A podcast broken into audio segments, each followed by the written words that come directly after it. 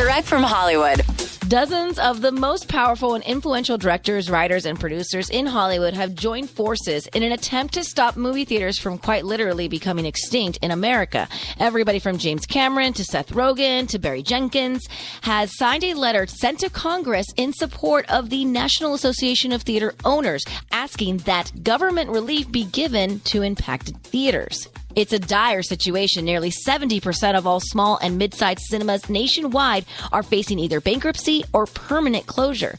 The letter reads in part The movie going experience is central to American life and supports millions of jobs in movie production and distribution and countless others in surrounding restaurants and retailers that rely on theaters for foot traffic. We've got the letter up in full at onairwithryan.com. That's direct from Hollywood.